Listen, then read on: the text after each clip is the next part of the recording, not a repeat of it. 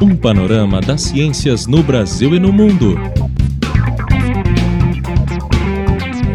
Começa agora Oxigênio, uma produção da equipe do Laboratório de Jornalismo da Unicamp.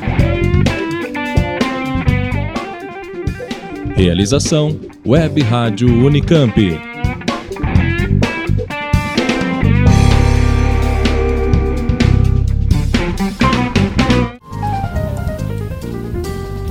Olá, tudo bem? Eu sou Patrícia Santos e este é o programa Oxigênio, edição número 2 de 2015. Hoje a gente chama a atenção para um problema de saúde pública, o suicídio.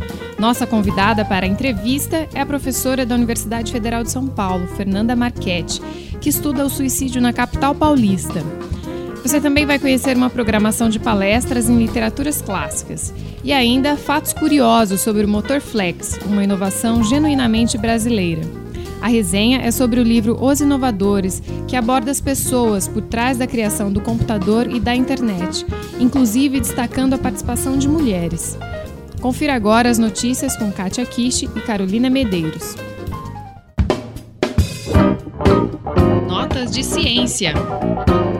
Falsos serviços de indicação do fator de impacto estão na mira dos cientistas. Revistas predadoras são velhas conhecidas no meio acadêmico. São revistas com baixos critérios de avaliação dos artigos, interessadas apenas nas taxas de publicação paga pelos autores. Agora, um outro fenômeno começa a chamar a atenção: serviços de listagem de fatores de impactos falsos e manipulados. O fator de impacto é uma medida de relevância das revistas científicas e relacionam o quanto os artigos publicados são citados por outras pesquisas. Esses supostos serviços foram analisados por pesquisadores da Universidade Antônio Narinho, de Bogotá, Colômbia, e da Universidade de Colorado em Denver, Estados Unidos. O resultado foi publicado em março de 2015 na revista Bioases. 21 sites foram listados, Muitos cobram taxas de 15 a 100 dólares para incluir títulos em seu banco de dados, e a maioria não informa qual é o método de cálculo adotado para avaliar o fator de impacto das revistas indexadas. Com o crescimento do número de sites que prestam serviços duvidosos, os autores conclamam que associações internacionais de editoras acadêmicas tomem a tarefa de denunciar essas páginas está aberta para consulta pública, mas numa seção do Guia Brasileiro de Produção e Utilização de Animais no Ensino e na Pesquisa. O documento está sendo elaborado pelo Conselho Nacional de Controle de Experimentação Animal, o CONSEA. Desta vez, o texto disponível para a sociedade trata de primatas não humanos mantidos em cativeiro.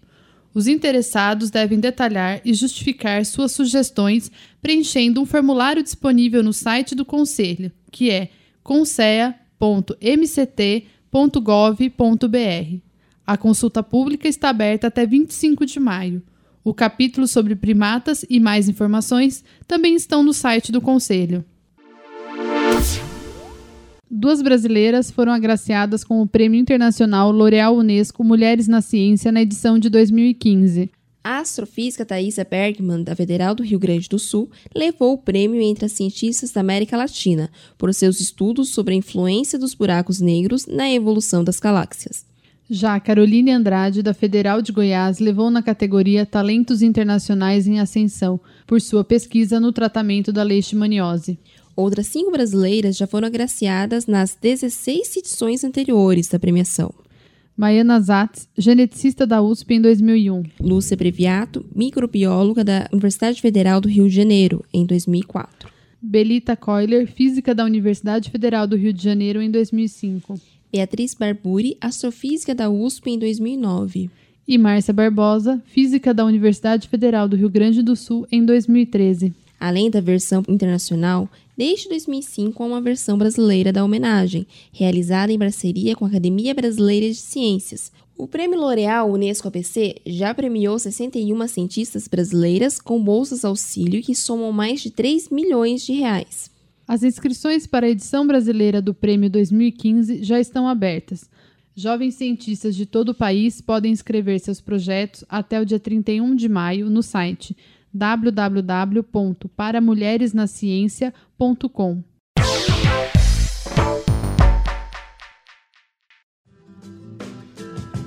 Quais são as perspectivas para o bioetanol na matriz energética brasileira e global? A partir de um panorama sobre o setor, um livro que acaba de ser lançado mostra que o Brasil tem desafios importantes para alcançar. Entre eles, é preciso melhorar a gestão de inovação. Confira a reportagem, que é de Ana Paula Zagueto e Simone Paloni. Foi lançado em fevereiro o livro Futuros do Bioetanol: O Brasil na Liderança, produzido por especialistas ligados ao NAGISE, o Núcleo de Apoio e Gestão da Inovação do Setor Sucroenergético, e organizado pelo professor Sérgio Sales Filho, do Instituto de Geociências da Unicamp e coordenador do núcleo. O livro é resultado de um estudo sobre empresas do setor sucroenergético nos temas da inovação e gestão da inovação, e é composto por nove capítulos que abordam temas como a evolução econômica do setor, pesquisa na área, logística, certificação e meio ambiente. De acordo com Sérgio Sales Filho, o livro traz um panorama da evolução e do cenário atual da produção de etanol no Brasil. O livro ele é composto de uma parte que faz um, um retrato, na verdade é mais que um retrato, né? é um filme da evolução recente, os últimos dez anos, eu diria, do setor no Brasil e no mundo, pegando indicadores de várias ordens, e depois ele apresenta qual é a realidade do tema inovação eh, no Brasil. O estudo foi realizado entre 2013 e 2014, com mais de 50 empresas que representam um terço da produção nacional de etanol. Foram realizados treinamentos para desenvolver o tema da gestão da inovação dentro das empresas e, ao mesmo tempo, realizar um diagnóstico da situação da inovação no setor. O tema de meio ambiente é onde a gente encontrou mais iniciativas e maior volume de investimento em, em inovação, voltada para a sustentabilidade. Segundo o professor, poucas empresas têm uma área de gestão de inovação estruturada. Assim, os treinamentos também envolveram a realização de planos de inovação, apontada como fundamental por Sales Filho. É, é preciso que o setor ganhe novos ares de modernização na gestão, profissionalização da gestão.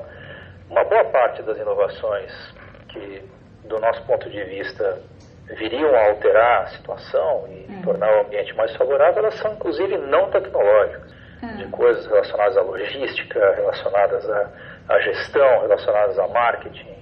Quanto ao futuro da produção do etanol, Salles Filho diz que não é possível ter clareza sobre qual posição o etanol ocupará na matriz energética brasileira e mundial, e, portanto, qual será o tamanho da sua demanda.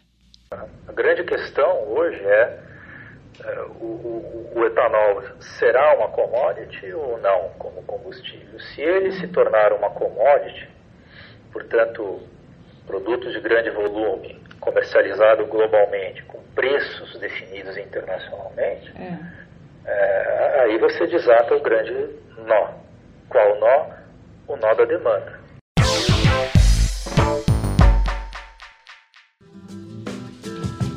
Esporte. Você sabia que a biomecânica pode ajudar a melhorar o desempenho técnico de atletas de tênis? A repórter Janaína Quitério acompanhou o trabalho de pesquisadores durante o torneio Brasil Open de tênis, no ginásio do Ibirapuera, em São Paulo. Confira. O Brasil Open de tênis, que reuniu em fevereiro oito dos 35 melhores tenistas do mundo nas quadras do ginásio do Ibirapuera, em São Paulo, também juntou pesquisadores da Unicamp, UEL, Instituto Federal de São Paulo, para coletarem dados que ajudarão a pensar estratégias de treinamento de jogadores de alto nível. Para isso, duas câmeras foram posicionadas em lugares estratégicos da quadra, de forma que pudessem captar toda a movimentação dos atletas. O rastreamento automático dos jogadores feito por filmagens é utilizado no futebol há mais tempo para obter informações do jogo por meio de algumas variáveis cinemáticas, objetos de estudos da biomecânica. Milton Mizuta, coordenador do Laboratório de Instrumentação e Biomecânica da Faculdade de Ciências Aplicadas na Unicamp de Limeira, explica que conhecer a posição do jogador na quadra em relação ao tempo permite determinar a velocidade do deslocamento de cada movimento e obter também informações da sua aceleração. Mas além da posição e da velocidade dos jogadores, os dados coletados ajudam a analisar a parte técnica ou tática das partidas, como por exemplo a posição em que o jogador bate o forehand na quadra, que é o golpe executado do mesmo lado do corpo em que o atleta segura a raquete entre outros movimentos. Todos os dados, todos os movimentos filmados pelas câmeras, são depois transferidos para um software desenvolvido pela Unicamp e serão aproveitados em pesquisas acadêmicas, da iniciação científica a projetos de doutoramento. No ensino, ajudarão em disciplinas voltadas aos esportes de raquete. Ensino, pesquisa e extensão conectados. Arquivo da Ciência. Os carros equipados com motor flex têm dominado o mercado brasileiro. Em 2014, o motor flex representou 88% dos carros novos licenciados. A inovação foi introduzida em 2003 e cresceu entre os brasileiros por permitir usar tanto gasolina quanto álcool. O que nem todos sabem é que o motor flex tem berço na engenharia brasileira. A ideia começou a se fortalecer nos anos 80, com as dúvidas em relação ao projeto Pro Álcool, e em 1994 foi criado o primeiro protótipo. A tecnologia que permite a alimentação do carro por qualquer combinação de álcool e gasolina foi desenvolvida em um software que ajusta automaticamente o funcionamento do motor por meio de algoritmos que fazem a leitura do teor de oxigênio presente nos gases de escape e reconhece a proporção de álcool presente no tanque. O pioneirismo foi reconhecido em 2005 com o prêmio FINEP de inovação. Você fica agora com a entrevista que a repórter Kátia Kishi fez com a pesquisadora e professora Fernanda Marchetti sobre suicídio. O suicídio está entre as três principais causas de morte de pessoas entre os 15 e 44 anos de idade. Segundo a Organização Mundial de Saúde, ocorrem ao ano cerca de um milhão de mortes por suicídio, o que equivale a 1,4% do total de óbitos. No Brasil, esse problema também é alarmante. Dados do Conselho Federal de Medicina apontam que ocorrem por ano uma média de 10 mil suicídios no país. Já as tentativas são de 10 a 20 vezes mais frequentes que os óbitos, como aponta um estudo realizado pela equipe de, do psiquiatra Neuri Podega na Unicamp. Entre os resultados dessa pesquisa, Bodega destaca que esse comportamento suicida merece mais atenção como problema de saúde pública para a aplicação de um tratamento adequado. Para falar um pouco mais sobre o suicídio, estamos aqui com Fernanda Marchetti. Ela é pesquisadora na área de saúde pública e professora da Universidade Federal de São Paulo. Em uma de suas pesquisas, Fernanda Marchetti buscou entender o que é o suicídio nas metrópoles, com foco na cidade de São Paulo. Essa pesquisa gerou o livro O Suicídio Espetáculo na Metrópole, em 2012, e um artigo sobre o tema nesta última edição da revista Psicologia USP, volume 25, número 3. É, olá, Fernanda, tudo bem? Tudo bem. É, você poderia nos explicar um pouco mais como que a morte é vista na sociedade ocidental moderna e como que essa manifestação, essa representação do suicídio? É, a morte, acho que na sociedade contemporânea, ela envolve uma série de tabus, porque a morte sempre foi, na época mais atual, mais recente, contemporânea, ela sofreu uma série de interditos na medida que ela foi retirada do meio sociocultural e ela se transformou num fenômeno hospitalar, um fenômeno médico. É, isso está descrito é, claramente no livro do Philippe Arrier, na História da Morte no Ocidente. E muitos de nós vivemos apenas essa experiência da morte nessa, nesse período. Poucas pessoas têm contato com esse outro registro de como a morte era incorporada culturalmente. E então a morte se tornou um tabu, porque a gente não tem acesso a ela, pouco é falado sobre a morte, é o tratamento dos mortos, o velório, há uma série de restrições que impede o contato das pessoas com a morte. E, na minha opinião, o suicídio ele tem um caráter transgressor nesse sentido, porque ele tira a morte desse espaço recluso, medicalizado, hospitalizado e traz a morte a público. E, na minha opinião, isso acho que é uma das grandes questões que torna o suicídio um fenômeno tão polêmico. Entendi. E a professora tem uma pesquisa etnográfica que acabou resultando no livro O Suicídio como Espetáculo na Metrópole. Isso. E ele trabalha com muitos personagens para tentar compreender esse problema. E como que foi a execução dessa pesquisa, é, essa entrevista e contato com as famílias? Porque já que é um tema muito polêmico, né? Como é. que foi essa abordagem? Olha, na verdade eu não entrei em contato com as famílias, porque a minha, o meu foco principal, meu objetivo era ver a relação que o suicídio mantinha com a cidade, com a cultura da cidade. E nessa perspectiva que eu descrevi antes, eu fui em pesquisas prévias a esta, detectando que o suicídio tinha esse caráter transgressor, que ele rompia e que ele sempre trazia uma mensagem simbólica que ele não era um ato de loucura, desvairado, sem sentido. Então, eu, na verdade, procurei os suicídios que aconteciam em espaços públicos da cidade de São Paulo, porque eu queria pesquisar de forma mais direta a relação que ele tinha com a metrópole. E, na, então, meu foco de entrevista foram os espectadores desses eventos suicidas que aconteceram em espaços públicos e como o suicídio dialogava com a cidade, como o suicida compunha um cenário, uma cena e uma mensagem para a cidade, e no outro aspecto, como a cidade era transformada por esses eventos suicidas.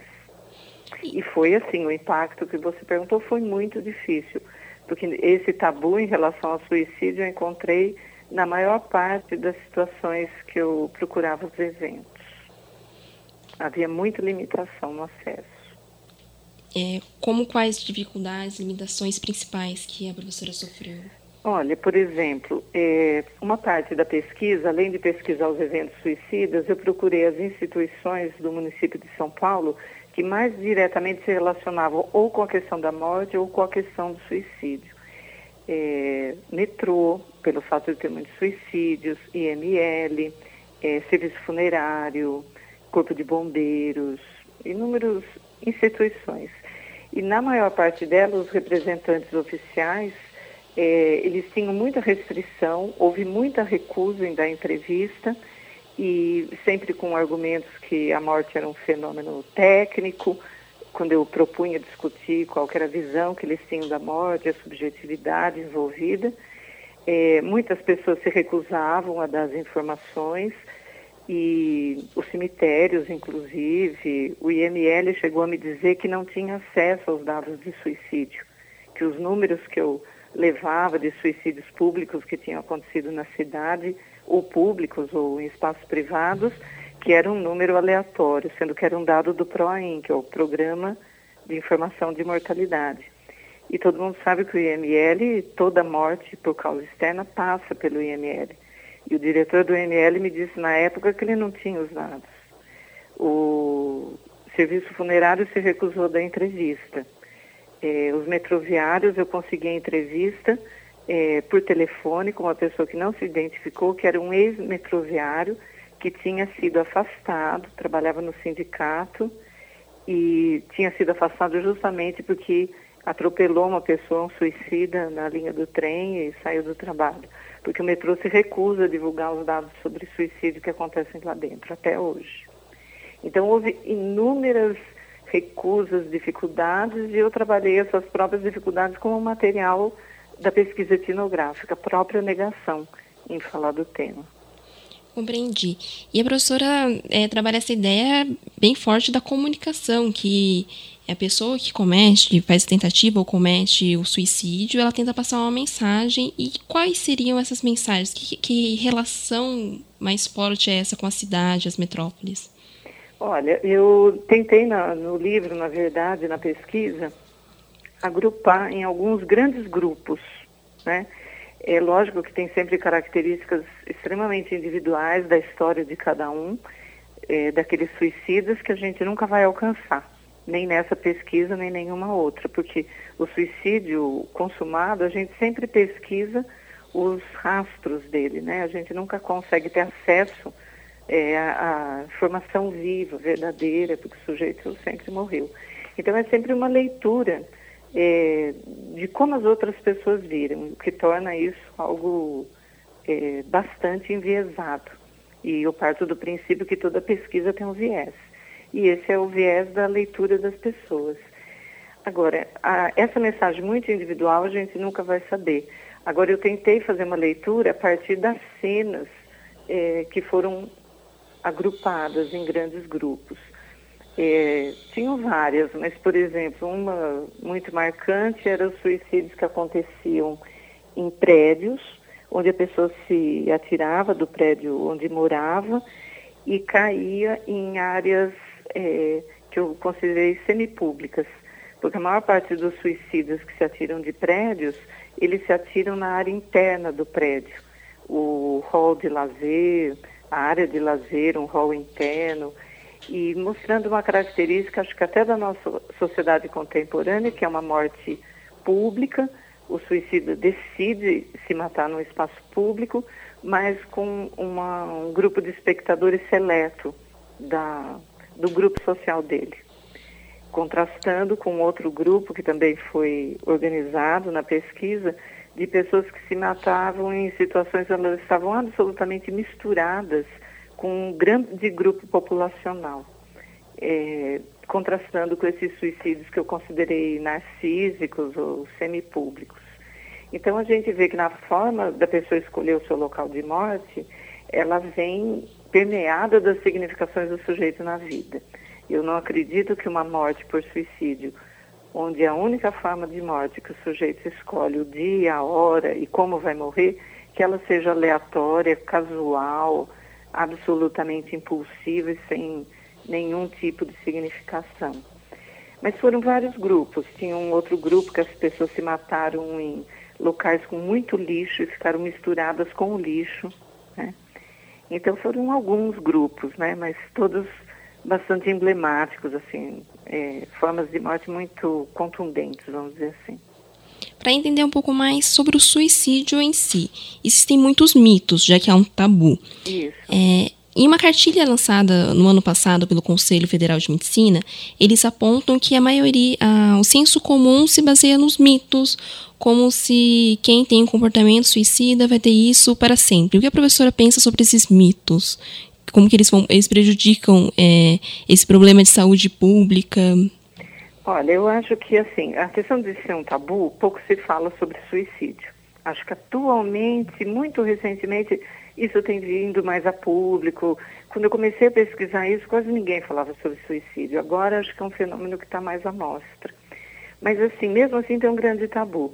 Na medida que as pessoas não sabem quem é o suicídio, ele acaba aparecendo como uma pessoa é, muito estranha, muito incomum. E, na verdade, ele é uma pessoa comum, na minha opinião. Uma pessoa comum, sofrendo. É, na minha perspectiva, não necessariamente ele tem um transtorno mental, como a psiquiatria, a medicina acredita. E essa distância de quem são essas pessoas é, cria uma série de figuras em torno dele, porque a pessoa nem procura saber quem é. é quando uma pessoa morre por suicídio numa família, raramente as famílias conversam com alguém sobre isso. Mesmo quem tenta se aproximar tem medo de perguntar, a família tem vergonha de dizer. Isso tudo cria um grande véu em torno do suicídio. E na medida que as pessoas não conhecem, elas não conseguem, quando estão diante de uma pessoa com risco de suicídio, reconhecer sinais que são bastante fortes, né? São muito claros, são sinais que aparecem no cotidiano de uma pessoa que está no processo de elaboração do ato suicídio. Ninguém decide se matar num segundo.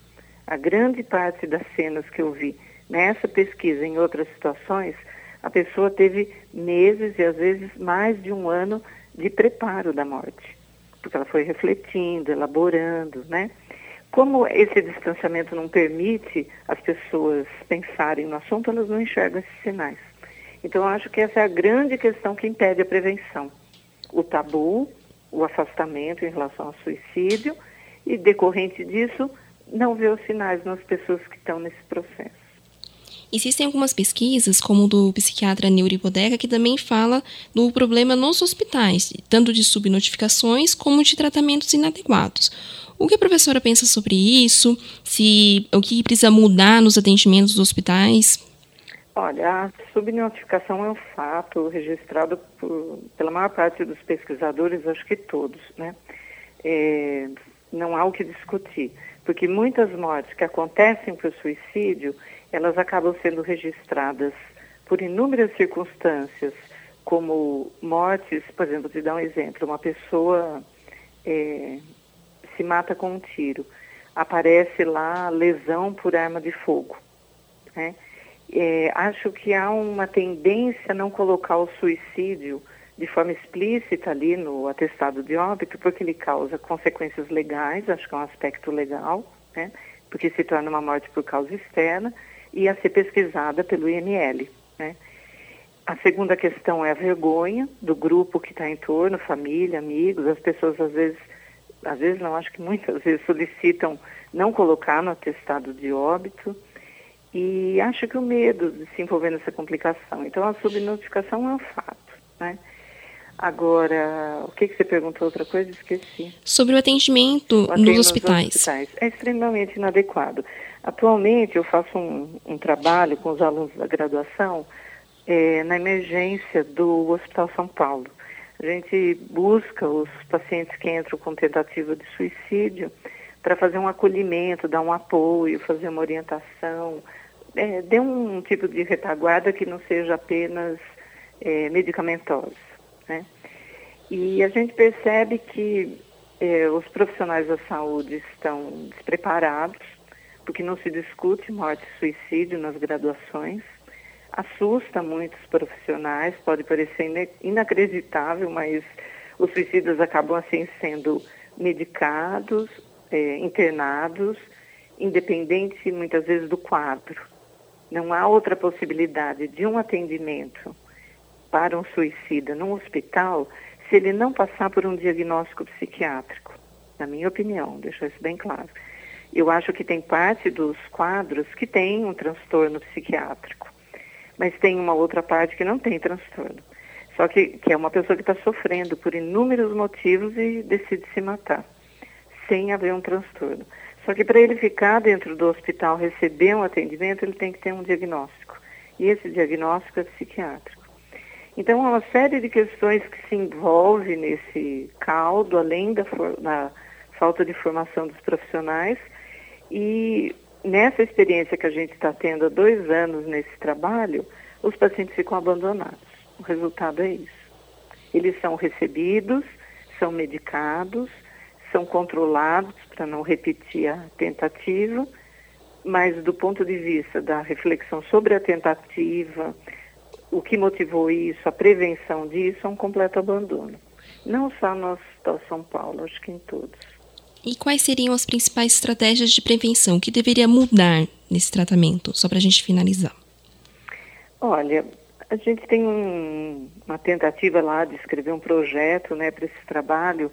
Eh, eu acho que a principal questão é um acolhimento que não seja apenas no viés médico, escuta, é, formação dos profissionais, é, segmento desses pacientes pós-alta, não necessariamente internação, porque eu acho que a internação, é, lógico, ela é indicada em alguns casos, né, porque há risco, mas em outras situações a pessoa volta para a vida dela e se isso não foi trabalhado, ela vai voltar a repetir a tentativa. Porque se o conflito continua, ela foi medicada ali, controlada, mas volta. Então, acho que a necessidade de um segmento, uma continuidade. Né? E isso do ponto de vista das pessoas que estão ali, que já tentaram.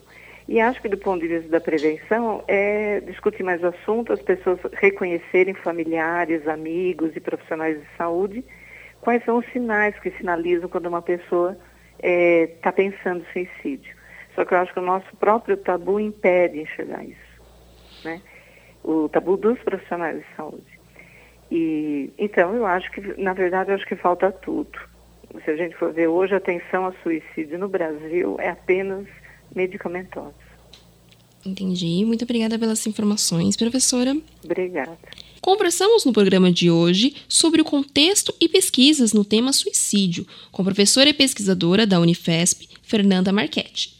Para saber mais sobre como prevenir o suicídio, acesse a cartilha organizada pelo Conselho Federal de Medicina, disponível na aba Biblioteca no site portal.cfm.org.br. Agenda se você quer conhecer ou se aprofundar nas literaturas clássicas, não perca o ciclo de palestras do Café Filosófico CPFL, organizado pelo professor de História da Unicamp, José Alves de Freitas Neto. O ciclo relaciona obras filosóficas e literárias que marcaram a cultura ocidental com temas cotidianos e atuais, como a aversão ao mundo político e a capacidade do ser humano de se enganar, baseado na obra teatral O Príncipe e a Mandrágora de Maquiavel, que inaugurou o circuito de palestras. Outros livros abordados são Dom Quixote de Cervantes e todas as preocupações que temos para concretizar um sonho, Madame Bovary de Flaubert com as rupturas do feminino, Hamlet de Shakespeare com as reflexões de que o mundo não passa de um grande palco e muito mais. Para conferir os horários e temas, acesse www.cpflcultura.com.br. Caleidoscópio matemático Alan Turing teve sua vida retratada no filme O Jogo da Imitação e é um dos cientistas da computação que aparece em Os Inovadores. O livro de Walter Isaacson foi lançado em 2014 pela Companhia das Letras e traça o percurso de criação do computador e da internet, desde as primeiras ideias ainda no século XIX. São histórias de matemáticos, físicos e engenheiros homens e mulheres que sonharam com a possibilidade de desenvolver um equipamento para realizar operações de modo mais rápido do que o homem seria capaz. O autor mostra os diferentes perfis desses inovadores. A história mostra que os maiores avanços na área são de trabalhos conjuntos, de equipes multidisciplinares, apesar das contribuições individuais. O livro não deixa dúvida de que os recursos investidos por governos foram fundamentais em parte como objetivo de desenvolver tecnologia para as guerras. Trata-se de um belo retrato da revolução digital, sobre a história da ciência e da tecnologia, com bons exemplos de como funciona o sistema de ciência, tecnologia e inovação. A obra representa um grande estímulo para aqueles que querem empreender. Os casos de sucesso nessa área podem ser inspiradores, e as experiências mostram os melhores caminhos a seguir.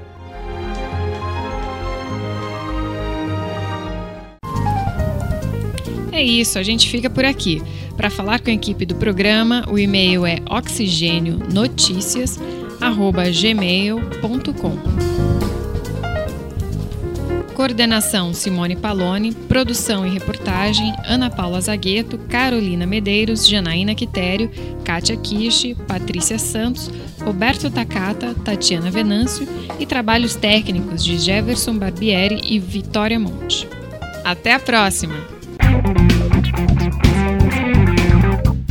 Termina agora o programa Oxigênio, uma produção da equipe do Laboratório de Jornalismo da Unicamp.